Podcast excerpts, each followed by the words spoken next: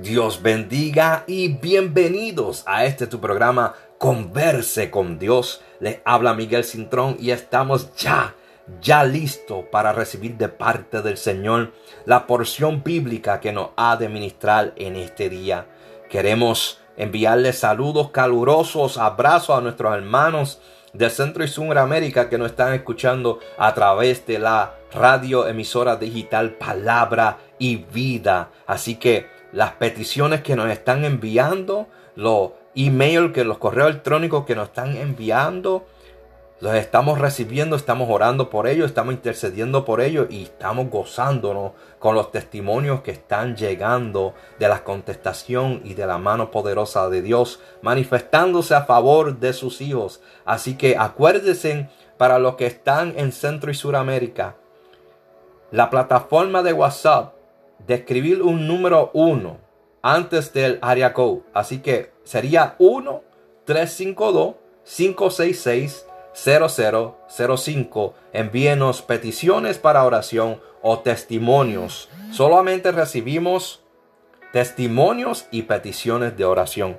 Así que queremos darte las gracias por sacar de tu agenda tan cargada y pesada de tanta distracción que hay alrededor tuyo para recibir esta porción bíblica en el día de hoy. Así que, como en todos los programas, siempre sacamos un tiempo para presentarnos delante del Señor con el solemne propósito de estar en comunión con Él y estar en acuerdo uno con los otros. Así que, si escucha la música instrumental en el fondo, es que estamos sacando un tiempo para orar, unos segundos, para abrir nuestros corazones, para recibir el banquete la porción que Dios tiene provista ya para cada uno de nosotros según el propósito y el diseño que Él ha establecido para el día de hoy. Así que ya mismo regresamos. Oremos. Padre, te doy gracias, Dios mío, por este tiempo. Dios mío, tú conoces todas las cosas y te pido que en tu manera misteriosa, en tu multiforme manera de orar, tú toques a cada uno de nosotros, Dios mío. Necesitamos tu intervención divina. Necesitamos tu visitación en cada uno, Dios mío. Necesitamos tanto de ti, Dios mío. En este tiempo ministra a nuestros corazones, Dios mío. Ministra a nuestros corazones para que nosotros podamos recibir aquello que tú has provisto, Dios mío, para poder seguir adelante en este día. Te bendecimos en tu nombre, Dios mío. En el nombre poderoso de Jesús. Amén. Te damos las gracias, hermanos, por ponerte de acuerdo, por sacar esos segundos de orar. Así que, ¿sabías que muchas veces, muchas veces, en la Biblia se nos compara con árboles? Sí. Si nosotros vamos al caso del ciego de Besaida, nos acordamos de la historia donde dice, tomando Jesús de la mano al ciego, lo sacó fuera de la aldea. Y después de escupir en sus ojos y de poner las manos sobre él, le preguntó, ¿ves algo? Y levantando la vista, dijo, veo a los hombres, pero los veo como árboles que caminan. Entonces Jesús puso otra vez las manos sobre sus ojos y él miró fijamente y su vista fue restaurada y lo veía todo con claridad. O sea, es como si dijéramos que en el ámbito, en la atmósfera, ¿verdad? Del espíritu, en, en la dimensión, digamos, en el mundo espiritual, aquel hombre abrió sus ojos y vio a los hombres que le rodeaban como árboles. Sabemos que en el libro de Mateo se nos enseña que como árboles debemos de llevar buen fruto. Dice así, un árbol bueno no puede producir frutos malos, ni un árbol malo puede producir frutos buenos. Todo árbol que no da buen fruto es cortado y lamentablemente echado al fuego. Así que por su fruto los conoceréis. siempre hay una comparación en el Nuevo Testamento, ¿verdad? De que hay una comparación de que nosotros fuésemos como árboles. ¿Verdad? Hay un llamado a nuestra intención, a nuestro, a, a nuestro intelecto, de que seamos de cierta manera como árboles. En el Salmo 1, versículo 3 dice, será como árbol plantado junto a corrientes de agua, que da su fruto en su tiempo, en su temporada o estación, y su, hijo, y su hoja no cae, y todo lo que sale de él o todo lo que hace prosperará. Fíjese que el rey Salomón era un hombre de gran sabiduría. Dice la escritura que antes de él no había nadie que tuviese la capacidad la sabiduría, la inteligencia que Salomón había alcanzado a través de un pedido que le hizo el Señor y el Señor le otorgó a él. Vemos también como después de Salomón no ha habido nadie con esa sabiduría y esa inteligencia. En una predicación el domingo que estuve compartiendo con la iglesia, la iglesia a la cual pertenezco, CCR, vivificado por el Espíritu, cuyo pastor es Juan M. Castaño, estuve compartiendo de que si nosotros pensábamos que Elon Musk era inteligente, si pensábamos que Jeff Bezos de Amazon era inteligente o es inteligente, quiero decirte que ninguno de ellos, ninguno de ellos tiene la sabiduría o adquirirá la sabiduría, la inteligencia que Salomón tuvo. Ninguno. Ni antes que él, ni después de Salomón. Amén. Así que el rey Salomón ciertamente era un hombre erudito que pensaba mucho en cómo transcurría la vida. Y en el libro de Eclesiastés, en el capítulo 3, él escribió lo siguiente. Para todo hay una temporada un tiempo para cada propósito bajo el cielo. Un tiempo para nacer, un tiempo para morir, un tiempo para plantar, un tiempo de arrancar lo plantado, tiempo de matar y un tiempo de sanar, un tiempo para romper y un tiempo para edificar, tiempo de llorar, un tiempo de reír, un tiempo de llorar y un tiempo para bailar, un tiempo de tirar piedras y un tiempo de juntar las piedras, un tiempo de abrazar y un tiempo para abstenerse de abrazar, un tiempo para ganar y un tiempo de perder, un tiempo de guardar y un tiempo de tirar, tiempo de rasgar y tiempo de coser, un tiempo para guardar silencio y un tiempo para hablar, tiempo de amar, un tiempo de odiar, un tiempo de guerra y un tiempo de paz. Luego él pasa a decir, de la tarea dado a los hombres de parte de Dios. Y dice una pregunta, ¿qué provecho tiene el trabajador en aquello en que trabaja? Dice, he visto la tarea dada por Dios en la cual los hijos de los hombres deben ocuparse. 11 es clave. Todo lo ha hecho hermoso en su tiempo, en su temporada, en su estación también ha puesto eternidad en sus corazones, excepto que nadie puede descubrir la obra que Dios hace desde el principio hasta el fin. ¿Ves las comparaciones que hay de que cada uno de nosotros debemos ser como árboles? Pero ciertamente una de las características que pasa el árbol es que pasa por un tiempo, pasa por una temporada y pasa por una estación.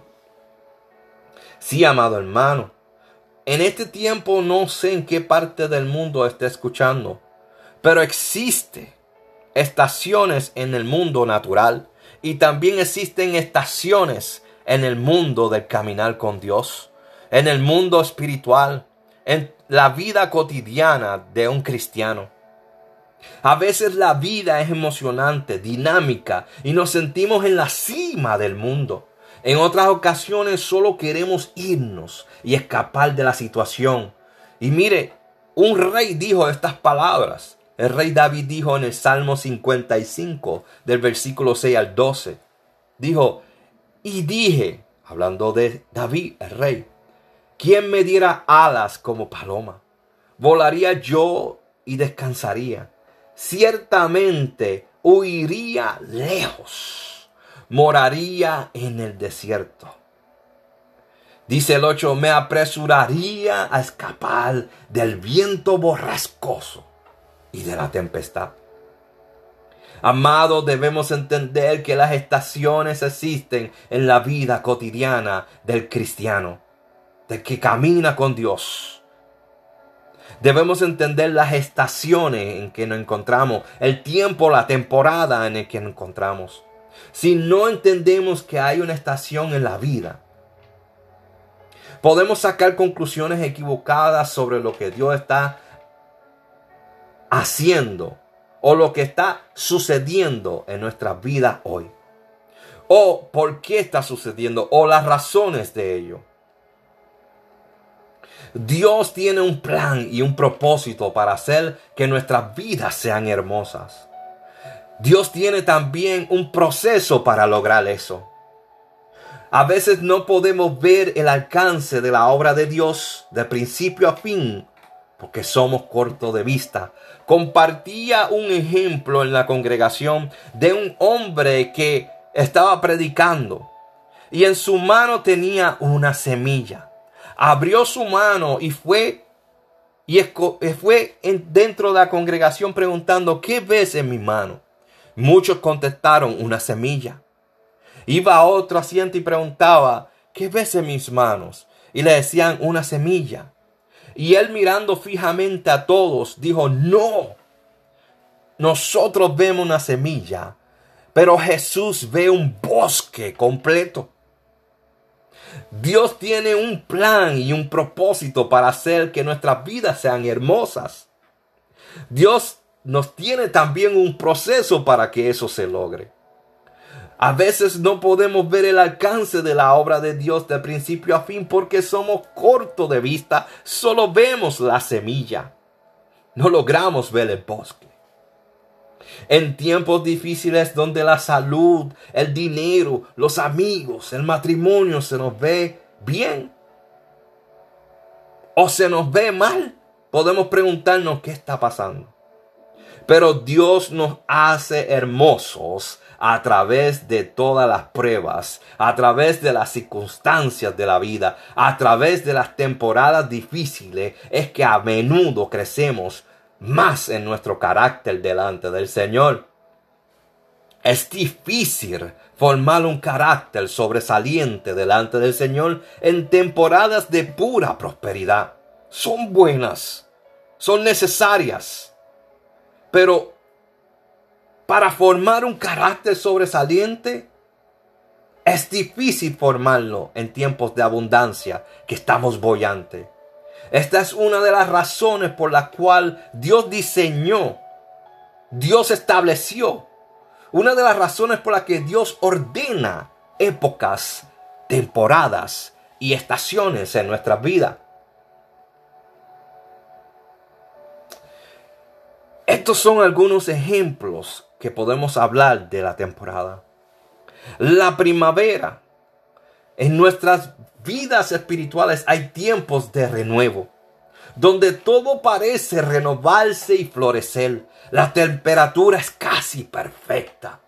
Todo empieza a tener color abundancia de vida. Empezamos a ver un movimiento de las aves que vuelan del norte a sur. Vemos las abejas salir porque el polen está por todos lados. Y el proceso de crecimiento de follaje, de florecer, comienza a tomar forma delante de nuestros ojos. Hasta los días se alargan. Vemos esperanza porque está creciendo todo. Vemos el verdor, vemos todo con color y optimismo. Yo no sé si tu vida se encuentra en esa estación en ese momento o en este momento que estás escuchando. Estás disfrutando la plenitud de la primavera o estás en el comienzo de primavera. Y quiero que digas gloria a Dios por ese tiempo. Gloria a Dios porque estoy viviendo un tiempo de primavera. Pero amado hermano, quiero decirte que después de la primavera viene el verano. Y en el verano el calor se intensifica. La humedad surge. La humedad surge con una incontrolable presión barométrica. Las aguas empiezan a calentarse y comienza algo que todos conocemos en esta área del mundo, la época de huracanes. Los días siguen siendo largos y muchos de ellos bellísimos. Todavía hay esplendor de follaje, verdol y color. Pero por la escasa lluvia empieza la sequía. Y a veces en medio de nuestra abundancia, en medio de la primavera, se nos olvida que luego viene el verano. Se nos olvida prepararnos para las calientes temperaturas que vienen en camino y la sequía que posiblemente pueda surgir. Y nuestras vidas pueden ser impactadas por este cambio de una manera adversa si no entendemos las temporadas, los tiempos y la estación que estamos viviendo. Amado, luego de que empieza la sequía en el verano y surge la temporada de huracanes, viene el otoño. El otoño es muy peligroso porque se parece en algunos días a la primavera, pero con un sentido a la inversa. Otoño es mi estación en lo natural favorita, pero espiritualmente es la más dura para mí. Los días se acortan, el calor merma y las temperaturas comienzan a bajar. Se empieza a sentir como si fuera primavera de nuevo, pero entonces algo totalmente diferente a la inversa comienza a suceder. Las hojas se empiezan a secar. Los días comienzan a ser grises. Y comienza el proceso de la antesala del invierno. Todo se sale de control. Fíjese que compartía con la congregación que como un árbol el Señor me ministraba en un devocional que tuve hace poco con el Señor, en el lago que siempre visito, y veía cómo las hojas caían del árbol. Y yo decía, Dios mío, si yo llego a ser árbol y las hojas se me empiezan a caer, yo diría, Dios mío, la hoja tengo que recogerla, ya no me veré igual. Déjame decirte algo, hermano, amado hermano y amigo. Hay momentos que estamos pasando por un otoño y por más que queramos controlarlo, vernos igual que en primavera o posiblemente igual que en verano, el otoño hace que nos veamos poco a poco sin hojas, como si estuviéramos secándonos, donde todo empieza a salirse de control. Amado hermano, yo no sé si estás en otoño. No sé si te encuentras en este tiempo, en esa temporada, en esa estación. Y yo te ruego que te mantengas firme, firme, reconociendo el tiempo que estás viviendo. Porque bien dije que el otoño es la antesala para el invierno. En el invierno todo aparece morir. Todo es cubierto por frío. Nos sentimos aislados, nos tenemos que encerrar por el frío. Los días son más cortos y la oscuridad predomina más rápido. Ya no hay follaje, el frío nos hace cubrirnos de capas. En lo humano, de ropa que a veces, si nos pasamos del, por el lado uno del otro, ni nos reconocemos. Amado, el invierno es un tiempo donde nos lleva a aislarnos, donde vemos que los días se han acortado, que vemos que tenemos que cubrirnos y a veces ni nos reconocen las personas. No nos reconocen por lo que el invierno y su efecto está haciendo en nuestras vidas. Puede haber temporadas de estudio, temporadas de desempleo y otras temporadas de prosperidad donde el trabajo es abundante. Todas estas pueden ser temporadas, pero escucha bien. Escucha bien esto. Si tratas de aferrarte a algo que está en el pasado, puede volverse amargo. No podemos intentar impulsar o colocar algo en la temporada equivocada. Yo no puedo pedirle al Señor, estoy en otoño, pero ponme otra vez en primavera. Ay, yo quiero estar en primavera. No funciona de esa manera. Hay un proceso diseñado para que Dios saque la hermosura de cada uno de nosotros. Gloria sea el nombre y bendito sea su nombre. Son procesos difíciles, pero Dios está ahí en cada temporada, en cada tiempo y en cada estación. Es muy importante no intentar impulsar o colocar algo en la temporada equivocada. No debemos mirar hacia atrás todo el tiempo deseando que regrese nuestra estación favorita. Hay tanto que quisiera decirles con tan poco tiempo. En su lugar debemos olvidar lo que queda atrás y avanzar hacia lo que está por delante. Aquí algunas cosas que es bueno saber sobre las estaciones. Número uno, no importa en qué estación te encuentres, amado amigo, amado hermano. Ninguna estación, ninguna temporada, ningún tiempo dura para siempre. Esto también pasará mira al cielo, levanta las manos y dice, esto también pasará. El cambio siempre está en camino. Así como en las estaciones naturales, la vida tiene una forma de cambiar también. Las buenas temporadas van y vienen, al igual que las malas temporadas, amado. Las malas temporadas no duran para siempre. No. Por ejemplo, si tienen el corazón roto debido a una desilusión fallida, una relación eh, rota. Puede ser que en la temporada y en la estación que Dios ya fijó vuelva a florecer el amor en tu vida. Las buenas temporadas de bendición externa no duran para siempre tampoco en la vida. En el Salmo 30, versículo 6, el rey David dijo, ahora en mi prosperidad, dije, no seré movido. La palabra clave es ahora, ese tiempo, ese momento, en su abundancia. Estaba bollante. Él dijo, no seré movido. Pero eso no quiere decir que siempre va a ser así. Las buenas temporadas de prosperidad no duran para siempre. Los salmos nos enseñan que los buenos tiempos y los malos tiempos pasan. En cambio, el cambio de estación no es señal de que las cosas buenas o más o que somos malas personas. Número dos, el cambio de estación no es señal de que seas buena o mala persona. Cuando suceden cosas malas, no es una señal de que seas una mala persona o que estás en pecado. Es solo una señal de que están sucediendo cambios de estación, cambios de temporadas, cambios de tiempos malos a través de tu vida. A la gente buena, amado, le pasan cosas malas. No discutamos esto más. Tomemos por ejemplo a Job. Tuvo buenas temporadas, pero es recordado más por la terrible época de opresión y pérdida que enfrentó. Sin embargo, era un hombre justo.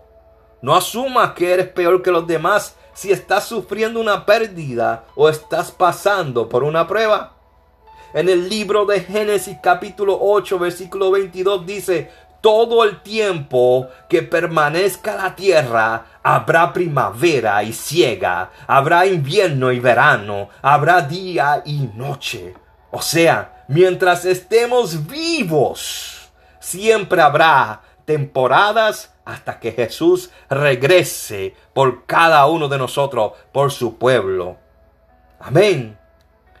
No le des mucha importancia a las cosas negativas que suceden. Las cosas pasan en la vida porque estamos pasando por estaciones. Amén. Número 3. Nunca dejes que la temporada en la que te encuentres, nunca permitas que la temporada en la que te encuentres defina quién eres. No cambies lo que crees según la temporada en la que te encuentres. La gente a menudo toma malas decisiones en temporadas difíciles, cuando se encuentran en una temporada desafiante o difícil o demasiada de fuerte. Cuidado con el significado que le das a las temporadas, a las estaciones y a los tiempos difíciles de Dios.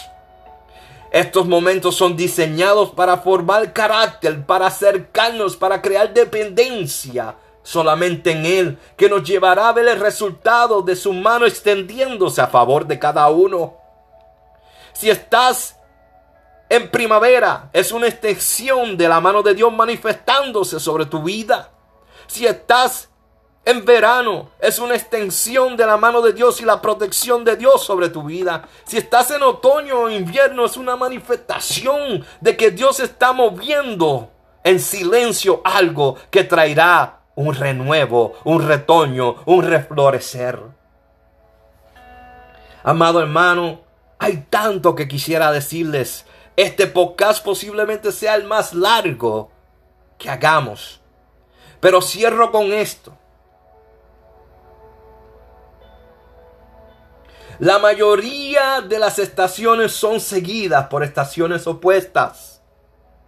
Si estás en invierno, prepárate porque viene primavera. Nosotros no controlamos todo en la vida. Hay muchas cosas que no podemos controlar. La vida tiene una forma de aparecer con diferentes cosas. La vida a veces nos trae situaciones que no esperábamos. Nos tira una curva. Un cambio de velocidad como conocemos en la pelota. Pero la forma diferentes que la vida nos trae a nosotros deben ser consideradas y miradas bajo, la perspectiva del optimismo de que Dios hará, de que Dios nos acompaña en el proceso, de que Dios tendrá un resultado donde Él se llevará toda gloria y toda honra, pero nosotros tendremos el beneplácito del resultado, el beneficio y la bendición del resultado y el gozo de que Dios está con nosotros. Es verdad, no controlamos todo en la vida, hay muchas cosas que no podemos controlar. La vida tiene una forma de aparecer con diferentes cosas. Pero la próxima estación, el próximo tiempo, la próxima temporada será lo opuesto a lo que estás viviendo hoy. Gloria a Dios. Mantén el sueño vivo en tu corazón firme como árbol que pasa todas las estaciones en todo momento. No renuncie simplemente porque se ha ido el verdolo, porque surge la presión barométrica, el calor se intensifica y las aguas se calientan y viene el tiempo de huracán. No renuncias a los sueños que Dios ha puesto en ti, porque ahora mismo se te están cayendo las hojas, la temperatura empieza a enfriarse y sientes que todo está fuera de control. No renuncies a los sueños que Dios ha puesto en tu corazón, porque estás en el invierno y parece que todo está muerto. Te digo, no. Dios está obrando su perfecta voluntad. No renuncies a los sueños que Dios te ha dado, porque tus circunstancias se han vuelto amargas o diferentes. Porque nosotros no sabemos lo que Dios puede hacer. ¿Cómo puede cambiar el tiempo? ¿Cómo puede fijar una temporada? ¿Y cómo puede mantenernos firmes en la estación? Para pulirnos, pero también para que podamos retoñar y renovarnos. Amado hermano, te damos las gracias por haber escuchado. Les habló Miguel Cintrón. Este es tu programa Converse con Dios. Y acuérdese que hablar con Dios no es un monólogo. Es un diálogo. Dios te bendiga.